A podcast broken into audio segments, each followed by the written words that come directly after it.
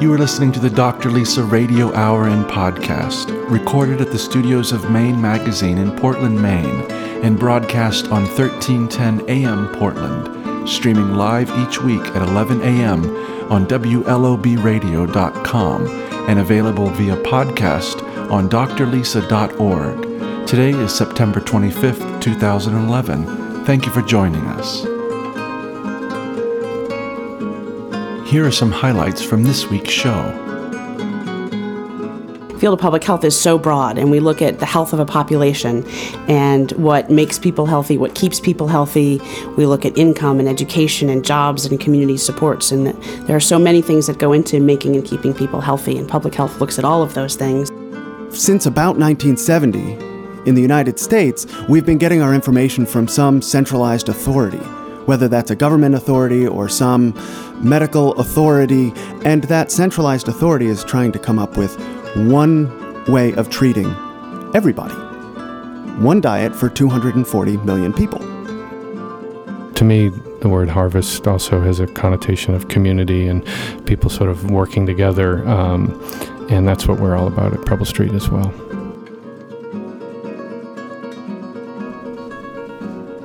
Support for the Dr. Lisa Radio Hour and Podcast is generously provided by Akari Salon, Maine Magazine, Robin Hodgkin of Morgan Stanley Smith Barney, Whole Foods Market, Mike LePage and Beth Franklin from Remax Heritage, and Tom Shepard from Hersey Gardner Shepard and Eaton Ameriprise.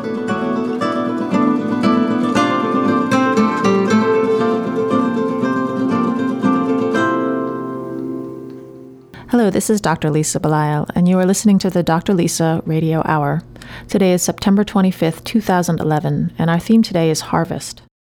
My goal as a physician and a mother is to see individuals making healthy personal choices and thriving in the community because their well being has a ripple effect. Everything is interconnected. One person's health is my health and yours. If we want a better world, that's where we have to begin with ourselves. Joining me in the studio today, as always, is our co host Genevieve Morgan, Wellness Director for Maine Magazine. On today's show, we have conversations with Julie Alfred Sullivan, the Public Health Director for the City of Portland. We also talk with Dr. Richard Maurer, a naturopathic physician at Coastal Naturopathic Center in Falmouth, Maine, and with Mark Swan, the Executive Director of Preble Street in downtown Portland. We hope you will enjoy our program on harvest as we enter into this autumn season. Thank you for listening. So, one of our segments every week is about food and nourishing ourselves, feeding ourselves. Um, when patients come into my office, food is an, a very important topic. It's and it's not just food from a physical standpoint; it's food from an emotional, spiritual, um, intellectual standpoint. We talked about that uh, last week on our beginnings show, on the September 18th show. So I have Jen Morgan in the studio with me again. Jen, as we keep reminding people, is our wellness editor for Maine Magazine and does our Maine Magazine minutes. I know food is particularly important to her, and she's going to be speaking with Dr. Richard Maurer later on in the show about food. Um, but today we're going to focus on a few actual food choices. Yeah, I see you have some delicious looking products over there. Yes, delicious indeed, and local because they all came from the Whole Foods Market here in Portland, Maine. They sponsored this segment um, and let us pick through and look at their locally grown foods. So, what's interesting to me is we have foods you might not consider to be local. For example, we have these lovely red rocket peppers from the Little River Farm in Buxton. Um, I you think of these as sort of Mexican or hot or spicy, and and really they can be grown anywhere. So we'll talk a little bit more about the peppers and the health benefits of these. But we also have a few other items. We still have blueberries. These are wild Maine blueberries. These came through the Stone Set Farm in Brooklin, and we have some tomatoes from Backyard Farms in Madison, Maine. Um, what's great is that these are all things that you can do. You can eat these foods and stay healthier than you would be if you didn't eat these foods. I guess that's a silly thing to say, but you know the the world is so busy and fast paced, and we forget that there are simple things that we can do to stay balanced. And I like to think about food as medicine, and, and that's, I can't remember which famous person said this, but let food be your medicine and medicine be your food. This is something that we talk about all the time in my office. And on a daily basis almost, we're getting research coming out that's showing us about the benefits of eating healthy food. And I have in front of me Spirituality and Health magazine. You write for that magazine, don't you? I do write for this magazine. Actually, I write for their online blog right now, um, and we'll connect you through at drlisa.org. And what's interesting is that I opened this magazine up, and I believe this is the which uh, this was this was the July and August issue. I guess it takes me a little while to actually read my magazines, but anyway, it was funny because there were three things that I was really interested in. One of them was a study out of the Harvard School of Public Health in Boston that showed that men and women who eat berries on a regular basis may have a lower risk of developing Parkinson's disease. Wow, that's fascinating. Well, it is fascinating, and it's a, it's especially fascinating because actually it's even more important in men than in women and men tend to be a little bit more uh, challenging from a health standpoint. Um, you know, men they don't they aren't necessarily as into their health as women. Studies have shown. I think that's true. Mm-hmm. So, what the reason why these berries are so important is because they have uh, flavonoids in them, antioxidants, which are also found in tea, red wine, chocolate, and citrus fruit. And the people in this study were followed uh, for 20 to 22 years, and the top 20% of flavonoid consumers were 40% less likely to develop Parkinson's. And this is so interesting. So, um, we have Maine berries, locally grown, Whole Foods Market, such an easy way to get these flavonoids into your diet. Sprinkle them on some cereal. They taste delicious. They taste delicious, absolutely. And another thing that tastes delicious are these backyard farms uh, tomatoes. Now, on the WLOB segment that we've done for the past couple of years, we've talked about lycopene and prostate cancer. Um, that's just one of the substances that we find in tomatoes. We also uh, are finding that tomatoes are good in addition to preventing a lot of chronic diseases such as cataracts. These lately have been shown to have um, and have lipid lowering effects, which means that they're counteracting the cholesterol in your blood. And they're showing that people who eat more tomatoes are less likely to develop vascular disease. And the important thing about vascular disease is that it's sort of a silent killer. and isn't cardiovascular disease one of the top four killers in the country? Yeah, heart disease is one of the top killers, and vascular disease, which uh, tends to be people. If you get a heart attack, you do have vascular disease. Your, va- your the vascular disease is um, it's related to your blood vessels, so you can have a buildup of these cholesterols and fats in your blood vessels, and so we know that if you have a buildup of fat in your heart and you get a heart attack, then that's obviously you have vascular disease in other parts of your body. There are people who don't get to the place where they actually will have a heart attack; they'll just end up having um, what we call vascular insufficiency, and they'll have pain in their legs, or they won't, you know, the blood won't flow back and forth quite as well. They get swelling in their legs, and we know that over time, people who have vascular disease are likely to, to also develop heart attacks and possibly dementia. In your practice, Lisa, do you see that you're able to help people control cardiovascular disease with, with food and acupuncture and more natural methods? Have you, is that something that, that lifestyle and diet helps fix? If you can do it from a preventive standpoint, um, you're even better off, you know, primary prevention. But we talk about secondary prevention and tertiary prevention. You sort of get in there after the fact. And yeah, diet, lifestyle. We teach Qigong. Um, I do acupuncture with people, which is, helps with stress. And all of these things can contribute to lowering one's risk of vascular disease, heart disease. Um, in the article I just uh, published in Maine Magazine with Dr. Maurer, who we're going to be talking to later, I actually saw in the CDC uh, reports about our state that cardiovascular disease is one of the top problems for the state of Maine. Yeah. So for everyone listening out there, it's really interesting that what you're saying that, that it's in your own power to help alleviate symptoms of cardiovascular disease through diet, through people like you. right. It, it is. It's absolutely in your own power. And I think sometimes this is one of the things that we worry about with healthcare is we feel powerless. We feel like we're um, at the whim of our local clinic. We can't get in to see our doctors. You know, we, we need a pill. We need a quick fix. But it really it starts far beyond, far before you get to the doors of your doctors. You know, it's Starts with a tomato. Starts with a tomato. starts with some berries. Um, also, you know, an interesting thing that came out of spirituality and health this month is um, talks about coffee preventing against diabetes. And again, we know diabetes, obesity; those are both both risk factors for heart disease. And um, we in the Portland area like to go over to Bard Coffee, and that's another another locally local establishment. We love the people at Bard. Hi, Jeremy. And um, if you're if you're having your daily cup of coffee, maybe not more than that, then you're going to have protective effects against diabetes and also prevent heart disease. That's so great. I actually have a nice coffee from Bard behind me right now.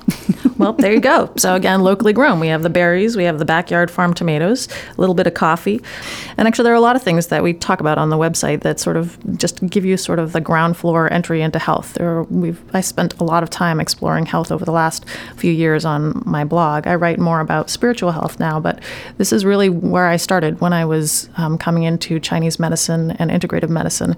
Was was talking about how we feed ourselves and how we feed ourselves from a physical standpoint.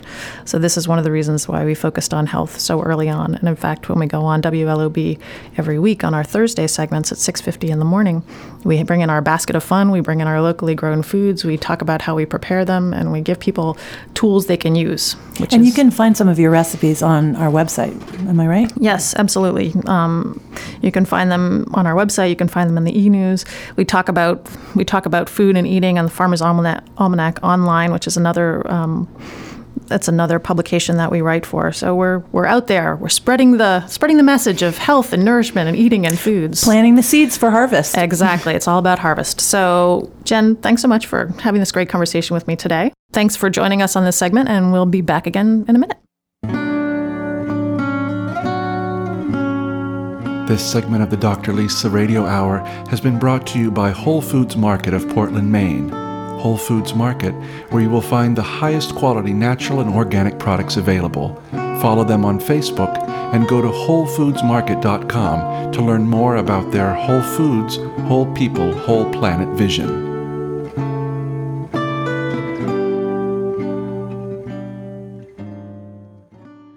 So, our featured guest today is Julie Sullivan, the Public Health Director for the City of Portland. And Today, we're talking for a theme, we're talking about harvest and about reaping what you sow. And that has multiple connotations, which we've discussed in our earlier introduction. I'm sitting here with Genevieve Morgan, wellness editor for Maine Magazine. Good Hi, morning. Jen. Hello. Good morning, everybody. And I'm going to tell you a little bit about Julie, and then we're going to get started. Julie's a dear friend of mine. I've known her for a while. She's the public health director for the city of Portland, overseeing a nearly $6 million budget with more than 100 staff in five program areas. Under her leadership, the health department doubled grant revenues while decreasing general fund reliance by 15%. Previously, Julie was the health promotion program manager and started the city's first minority health and community health outreach worker initiatives.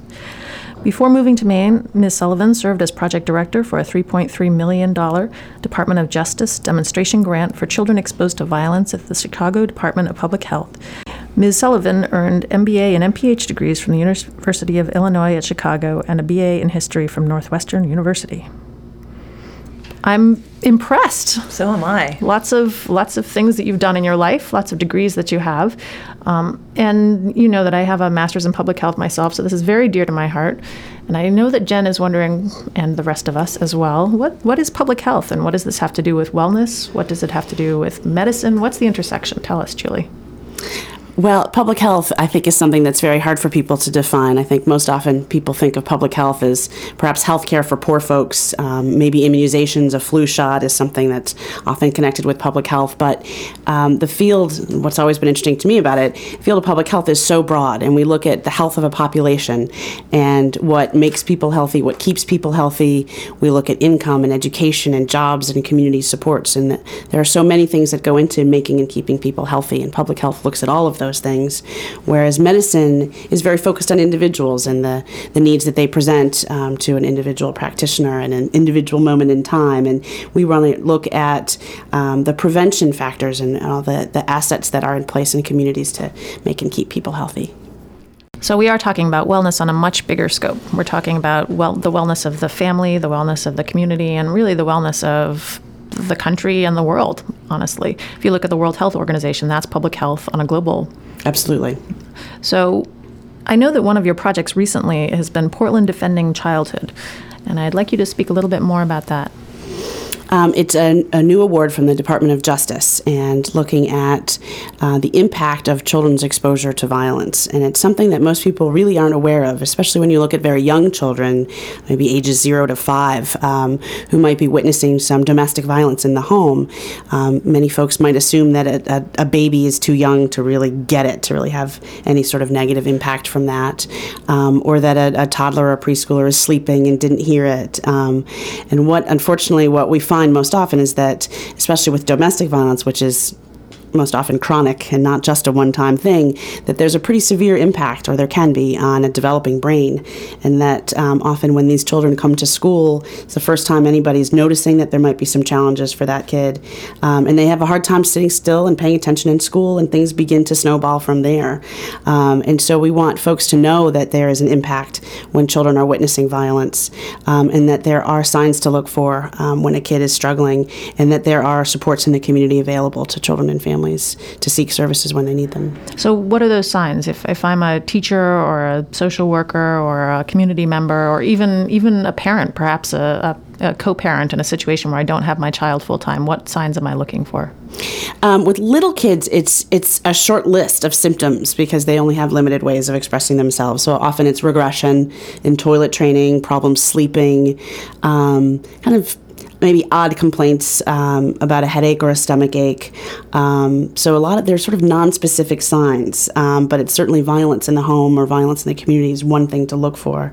Um, and as you know, we have a growing number of uh, refugees who have been through unbelievable trauma in their country of origin, and so they're coming here, and those kids have seen things and witnessed things and been directly affected by things that we can't that thankfully we can't even really understand. And so we're building capacity as well to deal with that kind of trauma too. And I, I read the percentages 15%? 15% of our city's population is a minority? Yes. I mean, Maine is still, of course, one of the whitest states in the country, um, but Portland is, is not at the same rate as the state at all. Um, and we have increasing numbers, um, uh, certainly from all, uh, all sorts of different countries in Africa, um, but also from Afghanistan and Iran and, you know, very large families that have been through very serious trauma coming here. So we've been talking about sort of the, the the, the negative aspects of violence, whether it's violence coming from a different country, violence in the home if you're from the United States. But, and that's all about reaping what you sow. You know, you, something happens early on and then later on you see an impact. Tell me about the things that the city has to offer that actually can change things for the better. So you're actually, so we're talking about harvest and abundance. And I know that you spend so much money uh, right now to try to get people healthier Tell me what types of things you're doing. Um, I would start with our maternal and child health nurse home visitors, um, which is part of the Maine Families Program. Um, and a home visiting, um, a, a, series of home visits are offered to every first time parent in the state of Maine. And our nurses um, visit families in Portland. And so they're able to help new parents adjust to having a new baby. And anyone who's had a new baby knows that it's there's little that can really prepare you for that. And so there's lots of assistance in that transition and also in breastfeeding and making sure that the baby is is developing appropriately. Um, and we also do some parenting support groups um, and infant and toddler play groups, which are great ways for parents to get support from one another as well as from our nurses um, and for the kids to play together, which is always a good thing. Um, and we also have six school based health centers. Um, so we're in most of the schools in Portland, um, all three high schools. and uh, King Middle and um, across some of the elementary schools as well. And that's a great way to provide um, additional medical services for kids who need them in the school. Um, some of the assistance is managing chronic disease, but um, also with the older kids, there's reproductive support um, and mental health and, and dental services. Um, and you do work with immunizations? Mm-hmm. Tell me about the immunizations. We do. Um, our India Street Clinic provides every immunization you need um, at very low cost or no cost. Um, and we also connect with our, our school based partners um, to be providing flu clinics for kids as well um, to make that as accessible as possible. And we allow um, younger siblings to come into the school and get those shots as well when we do our flu clinics. And you told me there's a travel clinic as well? There is a travel clinic. Um, we want to support people being healthy no matter where they go. We know that getting the required shots to travel to different parts of the world can be prohibitively expensive, and so we are able to provide, I believe, everything um, that is needed um, at a much more reasonable cost. And that helps us to be able to provide services for those who can't pay as well. We'll return to our interview with Julie Sullivan in just a moment. This segment of the Dr. Lisa Radio Hour is brought to you by the following generous sponsors. Akari Salon, an urban sanctuary of beauty, wellness, and style located on Middle Street in Portland, Maine's Old Port. Follow them on Facebook or go to akaribeauty.com to learn more about their new boutique and Medispa. And by Robin Hodgkin, Senior Vice President and Financial Advisor at Morgan Stanley Smith Barney in Portland, Maine. For all your investment needs, call Robin Hodgkin at 207 771 0888. Investments and services are offered through Morgan Stanley Smith Barney, LLC member, SIPC. And now back to our interview with Director of Public Health for Portland, Julie Sullivan. And you've also, uh, we've talked about immunizations, we've talked about school based health and, and preventing violence in the home. I know that eating and food choices have been pretty important, and there was a recent campaign that you did um, with regard to sugar beverages. Is that right? Yes, we just did a campaign that's wrapping up um, to raise people's awareness on exactly how much sugar there is in soda, in these sports drinks. Some of the vitamin drinks that are marketed as being very healthy are loaded with sugar. Some can have 16, 20 packets of sugar in them. Um, and some surveys show that two thirds of high school kids are drinking at least one of these beverages a day. Um, they're empty calories, they don't fill people up. So, therefore, they're not adjusting how much they eat otherwise. And the pounds just on, and folks aren't even aware um, of that happening. And, and we've been um, really pleasantly surprised by the reaction to that campaign. In fact, in the uh, rotunda of City Hall, we have an exhibit with a, um, a liter of soda and the amount of sugar in it that so people can actually see. And there's other sort of different bottles showing how much sugar is usually in these drinks. And I'm always amazed every time I walk by, there's somebody in there fondling the drinks and, and mm. looking pretty disgusted by what they see. So it's been great to see that awareness. Um, um, Lisa and Julie, my son came home yesterday from lunch and said that he'd had a chocolate milk. He goes to King Middle School, but he said there was high fructose corn syrup in the milk. Have you heard of that? No. I will certainly share that. That's uh, something we need to work yeah. on, isn't it? Mm-hmm. Yeah, we've had a great partnership with the Portland Public Schools, and Ron Adams, who is the food uh, in charge of the food service there, has been a terrific partner in bringing um, local Maine foods into the schools and increasing how much healthy food is available. We've used um, a large federal grant that we got um, in obesity prevention to buy uh, salad bar equipment for each school. Um, so the schools are doing much better um, than they ever have before, and but I will um, share that with our guys. And and how do you network with the entire state as far as public health is concerned? I know that in the last few years we've now become um, a CDC, a Center for Disease Control, and we've been linked in nationally. How does the city of Portland actually link in with what's going on with the state of Maine? Um, I'd say the largest source of our funding is through state contracts. So we are um, accountable to the state through let's see, we've probably got about 50 different um, funding sources or 50 different contracts, and um, at least a third and probably close to a half are those from the state. So we work very closely in implementing. Um, often mutually agreed upon objectives um, to further their work. Um, Can you give me some examples of projects that people might be familiar with? Oh, sure. Our school based uh, health centers are a state grant. Um, the reason why I paused is that so many um, of the state grants are federal pass through. Um, the state of Maine does not allocate, um, the legislature has not, uh, at least in my tenure, uh, does not allocate allocate very much money to public health at all. Um, most of the money that is available to us uh, through contracts from the state is, is via the Fund for Healthy Maine, which is tobacco settlement money, which is um, going to be once again severely at risk um, going into the state legislative session. It's been cut back, um, and if that continues to be cut back, that will affect um, that will affect immunizations, that will affect um, maternal child health, home visiting. These were things that were on the block last year and survived, but the governor is intending to to cut at that fund again. So I certainly want to point out that there's there, Maine is one of the um, one of the lowest states in the country, um, along with Arkansas, Mississippi, um, in funding, state funding provided for public health. So most of the money is coming it's through federal pass through. So that's yep. so the that's the United States government. Yes. And the tobacco funding, just address that briefly. That is the tobacco settlement from a number of years ago, in which. Um, uh, gosh, 20 or 30 attorneys general from around the country sued all the major tobacco companies. And so, as part of that settlement, the companies are, have to give billions into this national fund, which is then allocated out um, with some formula to the states. And so, again, that's that's really the source of funding for public health um, in Maine. And it does it does. Um, support home visiting, school based healthcare, I believe, certainly immunizations.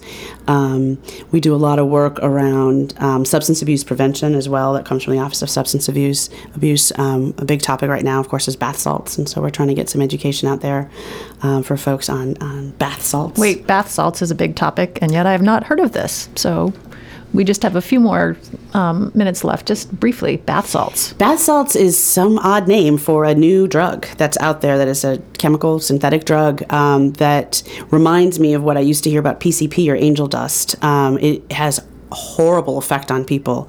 Um, and what we're seeing, we've seen um, unfortunately a case or two our own our own clinics. We know the ER and the Poison Control Center are seeing significant cases. Bangor has had a huge number of cases, and folks are violent and paranoid. Um, they're very harmful to self, um, dangerous to others. They're very delusional. They have no idea what's going on. They're ripping their clothes off, and you know they've found a naked woman in a pipe somewhere, you know, a drainage pipe. Um, you know, we had someone come in who was out of his tree out of his tree and you know the police are police have to take them down to the ER it's it's a it's a dangerous situation um, so it's certainly something that we want people to be aware of and there's there's more and more information coming out so. And how can we access this information? What's the best way to get information on all of these programs you've just described? Well, um, most of it is available on our website, which is um, Portland, Maine, all spelled out, all one word, uh, .gov, and and we'll have that also on the Dr. Lisa website for people who would like it. And I, I know that you've done so much work. I, I, I, have to say that the people who do public health work and wellness are perhaps the least um, recognized. It's a very difficult job, along with social workers. I'm just going to make a shout out to the social workers and the teachers of the world. But Julie, we so appreciate your coming in and talking to us about what you're doing with public health. It's it's an amazing resource available to the city of Portland, to the state of Maine, and we wish you all the best. Thank you very much.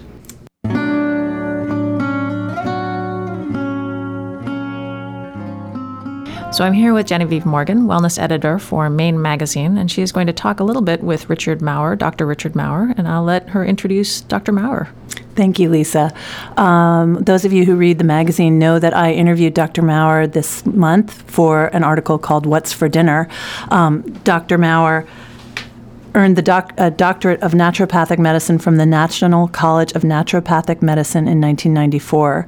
He supervises medical residents for the Maine Medical Center CAM Residency Fellowship, and he is adjunct faculty at the University of Southern Maine.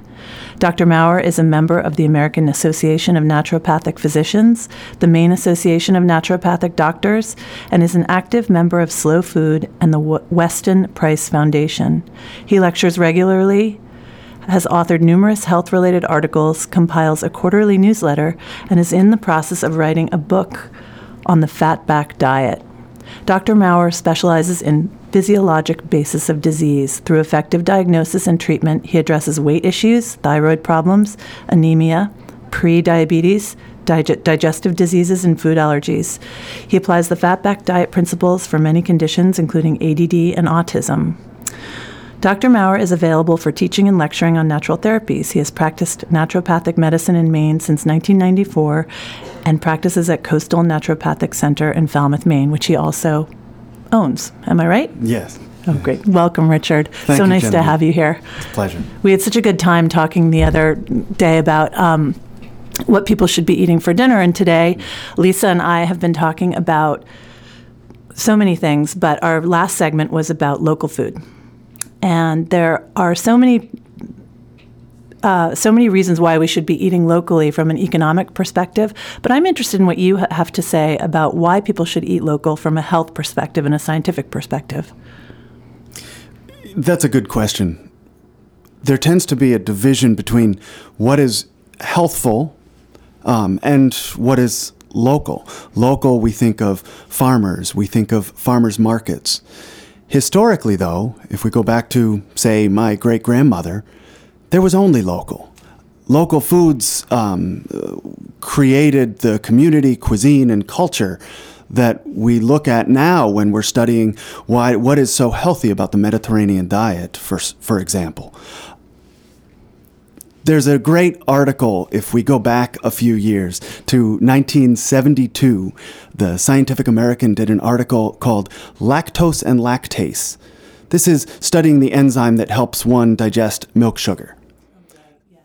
um, if you were from Sweden or European countries, there was only about a 2% to 10% chance that you would not have enough lactase to digest milk sugar. So you were not lactose intolerant.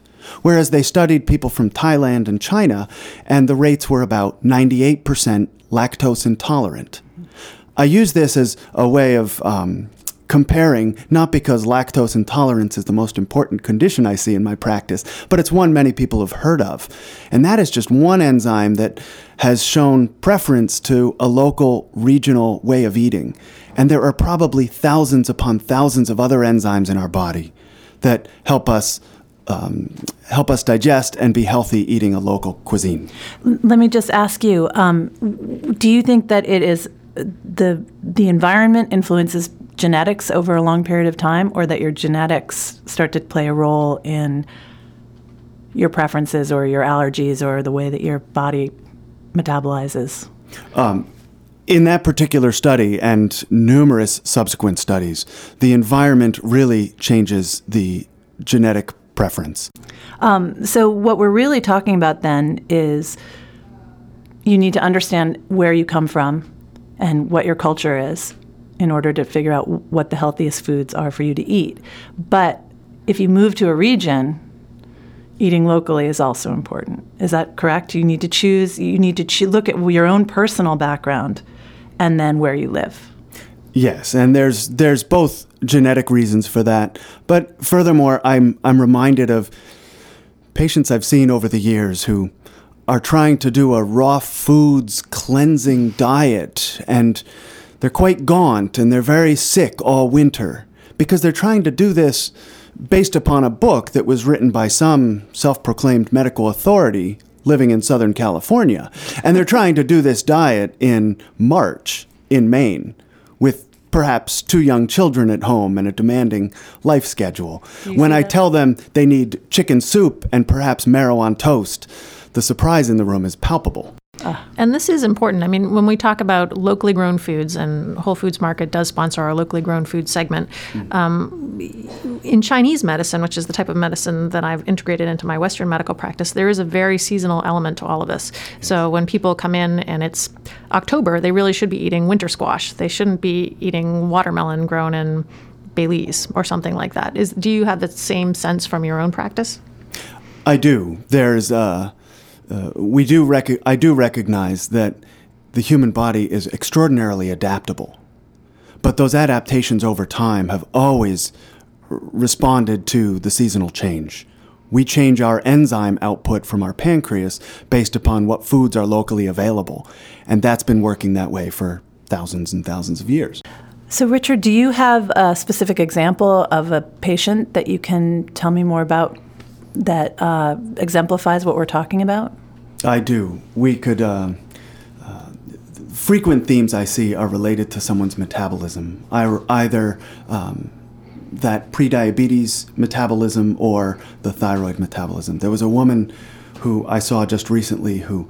Um, she was very discouraged. She started training for a triathlon, and while training, she was gaining weight, despite keeping her diet the same, and no small amount of weight obviously her frustration was um, warranted, and uh, we ran tests. She does have hypothyroid, and she has the kind that is most popular, common in women, and that is the autoimmune hypothyroid. It slows the metabolism down whenever there's an event that uh, is stressful to the body, like decreased caloric intake or increased activity. So, interesting. Really. So as and this is a wonderful trade. Of course, this is terrific to help you, a woman survive the potato blight famine in Ireland. Um, I don't think this particular patient was very excited about her ability to survive a difficult time. I know many women who would not like the idea of training for a triathlon and gaining weight. So. Uh, but understanding it meant that we had to watch her thyroid numbers much more frequently and adjust medications more aggressively.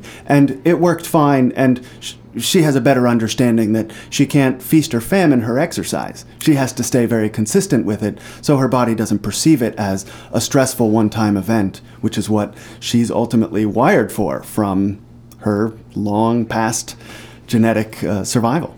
So there we go. It is nature and nurture. Absolutely. What I think is interesting about what you're saying is about how people get their information about food. And we spoke a little bit about that in the interview, but I'd like you to speak more to that to our listeners today. Well, that's, um, uh, thank you.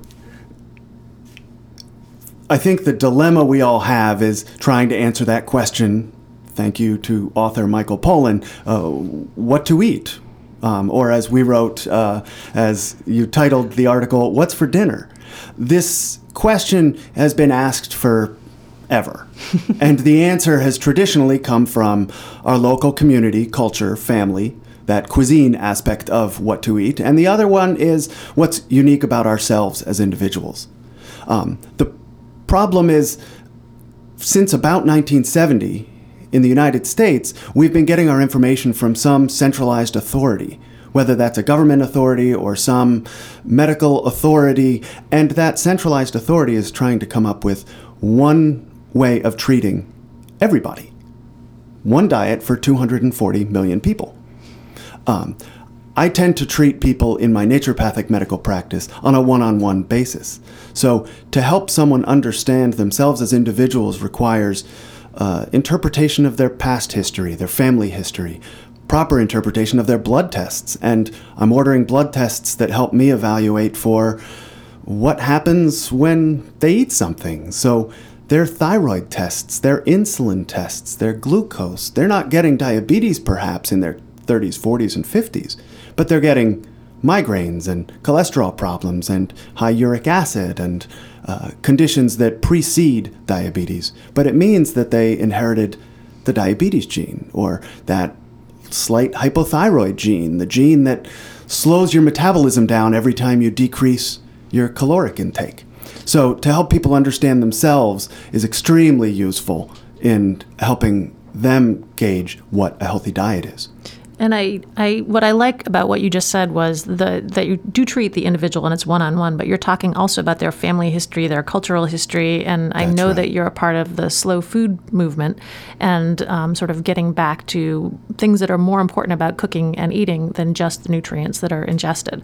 So the the family aspect of things, what, how much do you do with that in your practice? I do a great deal. In a general medical practice, I am the true family doctor in a way. Right, which I love because I'm also trained in family medicine. So I, I, I, just have to give you a big sort of mm, verbal hug for that, Richard, for, for focusing on the family. Thank you. And I think we all appreciate when we see a child and an adult and a grandparent all in one family. We are better doctors, we're better diagnosticians, and I think the family benefits by having a better understanding of what they need to do to be at their optimum, to be the healthiest. Well, and what I like about being in the room with the two of you is I feel like I'm in the presence of the new future of medicine, which is expansive, which includes m- many different aspects of healthcare and is not speciality based, that you both are so expansive in your treatment of people first and disease second. Um, and I just wanted to give you a chance, Richard, to talk about naturopathic medicine for maybe a minute or two and what it, what it is actually, because I think there is some misperception about naturopathic medicine that it's not real medicine. Hmm. But from what you from what you've just told me, those tests sound very clinical. They sound absolutely what a regular traditionally trained medical doctor would do. Yes. As a naturopathic doctor, I went to um, an undergraduate pre medical program and then a four year residency based naturopathic medical college. Um, in my own practice here, since, well, for the past 18 years, I have seen a number of people. I use a great deal of blood tests. The clinical labs here probably know me very well. I interpret them as I think the traditional general practitioner would have. Um, I do a bit more physiologic based medicine. I'm always trying to understand what makes somebody work. What's happening when they exercise? What's happening when they eat? What is their response to that? And that's my specialty or my basis. And I think naturopathic doctors, as a rule, tend to be more physiologically based. It's a big word, but basically means that they're studying the way people work, what makes them healthiest. And through that, we treat disease by using more natural therapies diet, nutrition, herbal medicine, and physical medicine. So, how can people learn more about your practice and how to get in touch with you? And if they want to become a patient, make an appointment. Uh, They can certainly visit our website, coastalnaturalhealth.com. Um, uh, they can call the office. We are Coastal Naturopathic Center in Falmouth, Maine. And are you accepting new patients? We are. Great. And all of this will be available on the Dr. Lisa website, drlisa.org. Thank you so much, Richard, for coming. It's been very insightful. Thank you, Lisa. Thank you, Genevieve. To read more about Dr. Richard Maurer's approach to health, lifestyle, and diet, pick up the September edition of Maine Magazine at your local newsstand or visit us at mainmag.com.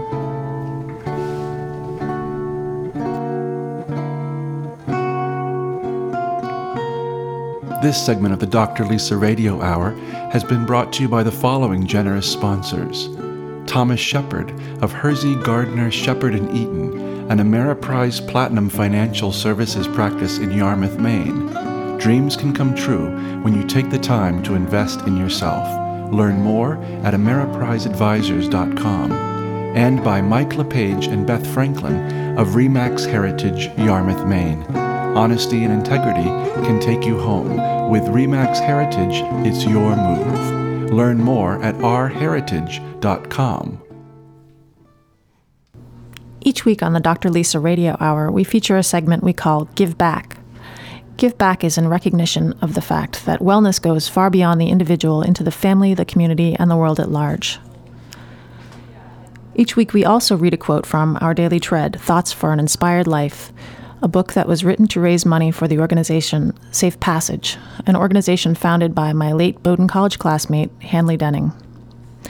This week's quote from Our Daily Tread is from John Muir. When we try to pick out anything by itself, we find it hitched to everything else in the universe. And indeed, this goes back to our harvest theme and the idea that we always reap what we sow. On today's Give Back segment, we are interviewing Mark Swan. Mark Swan has been the executive director at Preble Street in downtown Portland since 1991.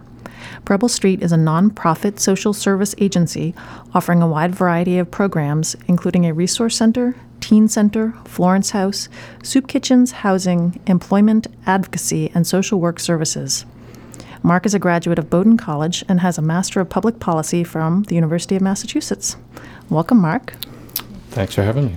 And I have sitting next to me Genevieve Morgan. And what I love is the fact that we have a room full of Bowdoin graduates. Go, you Bears! the Bowdoin Mafia, right The here. Bowdoin, hey, wait a minute. I don't know about this mafia thing. We need, we need to be a little bit more careful about that. Um, but I'm really interested in hearing what you've been do- doing for the last 20 something years. What year is this that you that you're celebrating as the executive 20 director? years. We just uh, they just surprised me with a little party last week. Are 20 you years. originally from Maine, Mark? No, I'm from the Boston area. And what made you get into this business? Um, uh, after I graduated from Bowdoin, I moved back to Boston. I was driving a truck. Uh, I was trying to figure out next steps, and I got involved through volunteering at a couple different programs, uh, including a shelter and a refugee resettlement program. And I went to work at the refugee resettlement program for several years while I got my master's, um, but was still doing some volunteering at this homeless shelter. And some Bowdoin friends of mine who had settled in Portland said, There's a job opening up here in Portland at this very cool little agency called Preble Street. And they sort of knew the mission, knew the work, knew some board members, and said, You should look into it. So uh, it was just uh, perfect timing for me. I was 28 years old. I was looking for a move and a change. And uh, 20 years later, uh, I'm still there. And 20 years later, we know there's a lot of programs that have been put in place since then. I know that you have a few that you're really interested in talking about. One of them is Lighthouse. Yep. Yeah, we've grown a lot uh, and changed a lot. When I started in 91, it was just me and Florence, uh, a wonderful social worker. And uh, And is Florence what the Florence yes, House we is named, named we named Florence Okay. House after Florence. Uh, Florence Young, who's a social worker here in Portland, uh, and was had many roles at Preble Street as a staff person, a board member, and a supervisor for students. Um, so it was just Florence and I in the chapel at uh, the corner of Preble Street and Cumberland Ave, and we had a small soup kitchen. Um, and but we had a great mission and wonderful vision and great board members and we have just um, taken on new responsibilities and tried some new programs and picked up some programs when other agencies have closed them. So We currently, uh, it's really hard for me to believe 20 years later, but we've got about 170 employees. We run several different facilities and programs. We have all kinds of interesting partnerships with other organizations. Um, And you so have- we've come a long way. You have got, you have. We've come a long way. I was reading on your website that you serve 900 meals daily in eight soup kitchens across the city, which for a total of 480,000 meals a year. Yeah, and that website's a little bit outdated. We're now uh, very sadly uh, breaking records every month, and we're now serving more like 1,100 meals a day in Portland, uh, just in our soup kitchen. That's not our food pantries, but just in the you know prepared meals. So we are uh, unfortunately very very busy. So that leads into talking about the Maine Hunger Initiative. Is that related? Yeah, we started that a couple years ago as a result of just increasing numbers and, and also our sense that there was there really wasn't a statewide voice in terms of advocacy and policy issues related to hunger. So we kind of just raised the bar for ourselves a little bit and said let's let's um, work on that as advocates and doing research and offering policy solutions to hunger because I mean we're the largest emergency food provider in Maine but that's not the solution. Um, pantries and soup kitchens are not the solutions. We need to do much more than that and much better than that. Um, and that's where public policy comes in, whether that's related to the economy, jobs, housing policy, and also um, benefits like food stamps and school lunch programs and school breakfasts. And there's a lot of very compelling anti-hunger programs out there offered through the federal government but Maine needs to do better at accessing those and, and making those available to people who are experiencing hunger.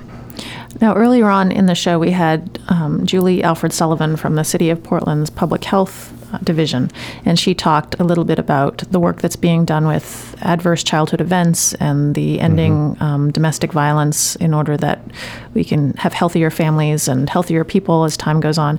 What sort of an impact do you see in your line of work with Preble Street as far as early childhood events um, impacting later on, later lives?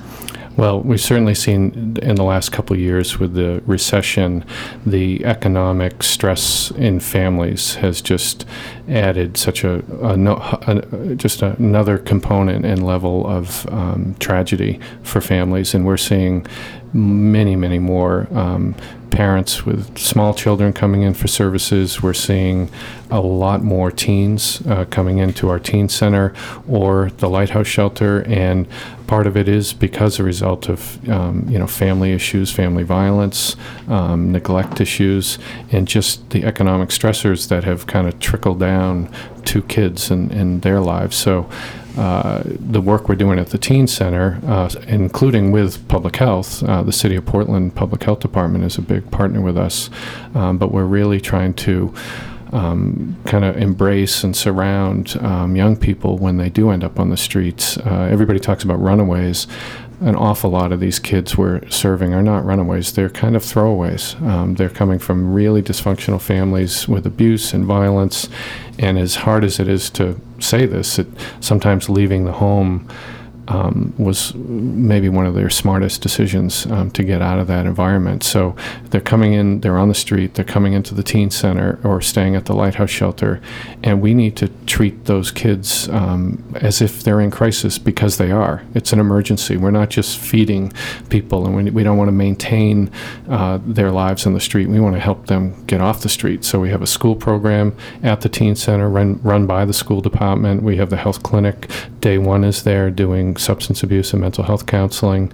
Um, we provide meals and drop-in services, and but the whole effort is really to again kind of embrace that young person with opportunity with caring adults with consistent um, advice and adults and um, professional social work so it's a big effort on our part the working with the young people Now, I read on your website that you have more than 5,000 volunteers, and I'm hoping that that's also old information, that you have a lot more volunteers now. I know that there are a lot of people in the community who want to be able to help in hmm. some way. What do you usually suggest for people who are interested in giving back to their own community? Uh, the volunteer piece is a critical part of getting our work done, and the majority of the volunteer jobs are in the soup kitchen or the food pantry. It's helping prepare meals, serve meals, clean up after meals, um, and we're doing you know, three meals a day at the resource center, two meals a day at the teen center, although we want to expand that to three, three meals a day at Florence House. We have a food pantry, so there's in terms of scheduling for potential volunteers, there's all kinds of opportunities. It's 365 days a, days a year. We have groups come in, we have corporations, we have churches and temples who come in on a regular basis. But because they're the sheer volume in, in meals and, and number of meals in these different facilities means we're always looking for volunteers. We really are. And there's a seasonality to that. Um, this is the time of year people are sort of paying a little more attention, I think, to these issues than in the summer in their school groups and Rotary clubs and, and that kind of thing, um, contacting us. But we're very much uh, looking for volunteers right now. The best way to do that is to uh, go on our website, uh, um, and uh, get in touch with a volunteer manager. And we'll also link that through the drlisa.org website. So people who are interested in being in touch, that should be easy enough to do. Great. Do the, you have a- the other piece for uh, the community as well is is food drives.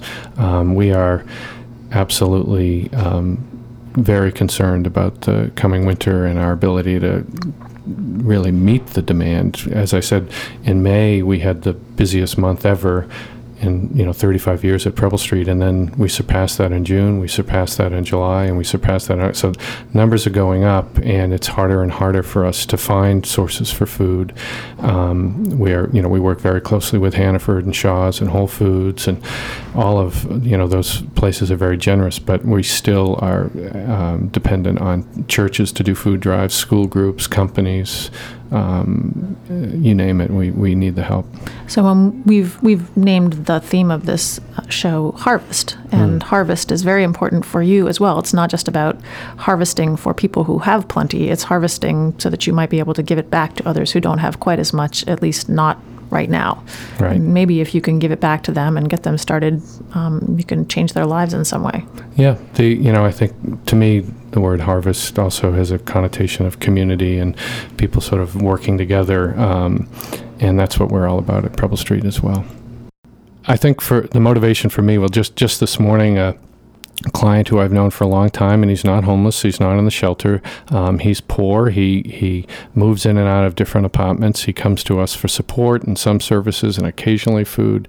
And he came up to me this morning with a huge smile on his face to show me his new teeth. Uh, and he's been working for a long time to be able to afford uh, a whole new set of dentures. Um, and he was so happy. Uh, he had such a great smile. And uh, those are the. I mean, there are little things like that that keep us going. Um, and we also have uh, recently have had a couple uh, what I call alumni of the Lighthouse Shelter who have gotten in touch with us and wanted to, and has have heard about our our uh, trying to move and have gotten in touch to us to tell their story and how much Lighthouse meant to them. Um, we have a doctor, an emergency room doctor in Baltimore who's um, telling his story about the Lighthouse Shelter through a screenplay. Um, I had an unsolicited phone call from a, a young man uh, just about two weeks ago, just calling to say, just checking in, just wanted to say hi. I heard about Lighthouse. You guys were great to me a few years ago. I, I have a house. I have two kids. I got a job, uh, and you know we do we get wonderful pe- feedback and gratitude. That's not why we do the work, um, but it does help. It does keep you motivated. I've been involved in this work for a long time um, because I I uh, inherently believe that we're all equal and every the value of one person is equal to the value of another person. And i think people living in poverty are often dismissed dehumanized forgotten um, stereotyped. And i actually think those biases and, and that uh, environment right now is is getting harder, harsher um, for people who are poor. So I think uh, my intention and and that of the agency I work for is to break down some of those barriers, um, provide some education, be advocates, allow for people to have a voice um, to counter some of some of that. Uh, uh, dialogue that's out there right now that I, I think is pretty unhealthy and uh, and at times mean spirited and it's not uh, it's not good for a community. It's the opposite of harvesting. It's it's dismissing. Um, and I you know that's what we're trying to work towards Do you have any events upcoming in the next year or so that might be good fundraising opportunities for people to contribute? Well, the the major initiative we're working on right now is to relocate the Lighthouse Shelter. We've been running that shelter. It's the only shelter for um, teenagers in southern Maine, and we've been running it since 2004. And it is in a building that is falling apart. Um, we rent it. It's in rough shape, but more importantly, it is full every night. Um, we're, really, we are literally turning young people away two out of three nights. Um, and their options are to go to a very crowded adult shelter um, or sell their body for a place to sleep for a night. Um, n- neither very healthy, good choices. So we really need to move the lighthouse shelter and expand it and have uh, better space and be able to provide more services there. So we are up to our eyeballs right now and finding a building and, and securing the funds, and it's going to be all private fundraising. Um, so we're out there. Um, knocking on doors and asking for help. We need to raise three and a half million dollars, so it's a big effort on our part. So people can go to your website and they can find out more information about Yep. the fundraising initiatives and what's going on with the Lighthouse Shelter then. Absolutely, yeah. And Great. we're happy to talk to people or meet with people or give tours or any of that. Great. Well, Mark, thank you so much for coming in today. You're doing great work. Congratulations on 20 years. Keep it up, and uh, we'll see how things are going with the Lighthouse Shelter and your initiatives in the future. Great. Thanks very much for having me. Thank you. Today on the Dr. Lisa Radio Hour, we explored the idea of health, wellness, and community connection. This is a frequent topic on our Bountiful blog. Here is one of our recent posts available on bountiful blog.com. The sunrise has shifted to its late September position. My well loved gray cardigan has come out of storage. The kids are back in their autumn routine. And this morning we taped the second Dr. Lisa Radio Hour. Our theme was harvest. We decided upon the harvest theme because that is what we're doing here in Maine, reaping what was earlier this spring sown in our farmers' fields. We are gathering apples and pumpkins, readying ourselves for a new season, and we are contemplating what it means to see the benefit of something that has spent a period of time gestating, something that has spent a period of time in quiet or not so quiet growth. Earlier this week, I gave a talk on mindful parenting at our local Whole Foods market in Portland.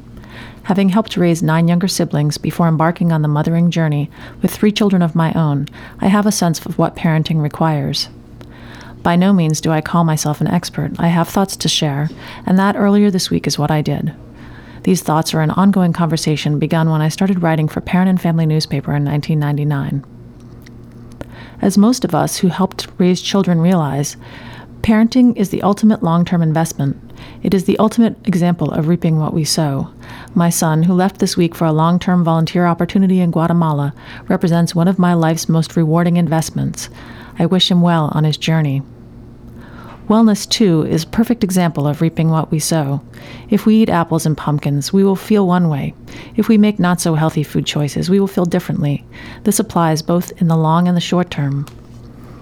And food, as discussed in last week's beginnings show, is but one way of nourishing ourselves. Wellness goes beyond the physical, it is emotional, social, intellectual, and spiritual. As I discussed in a Farmer's Almanac online article recently, feeding ourselves requires more than simply ingesting nutrients, which is why each week we are offering the Dr. Lisa Radio Hour. We want to help our listeners and ourselves be fed. We are more than willing to sow the seeds and see what grows. We anticipate a bountiful harvest. Thank you for being a part of my world, and I'd like to welcome this week another little individual to my world, the baby of my friend Sarah. Congratulations, Sarah and Park, on your new baby girl. I hope you will all join us again next week on the Dr. Lisa Radio Hour. May you have a bountiful life. Support for the Dr. Lisa Radio Hour and podcast is generously provided by Akari Salon, Maine Magazine, Robin Hodgkin of Morgan Stanley Smith Barney, Whole Foods Market, Mike LePage and Beth Franklin from Remax Heritage, and Tom Shepard from Hersey Gardner Shepard and Eaton Ameriprise.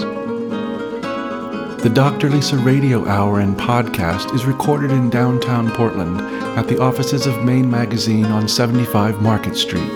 It is produced by Kevin Thomas and Dr. Lisa Belisle. Editorial content produced by Chris Cast and Genevieve Morgan. Audio production and original music provided by John C. McCain. For more information on our hosts, production team, Maine Magazine, or any of the guests featured here today, visit us at drlisa.org. Tune in every Sunday at 11 a.m. for the Dr. Lisa Radio Hour on WLOB Portland, Maine, 1310 a.m., or streaming WLOBradio.com. Podcasts are available at drlisa.org.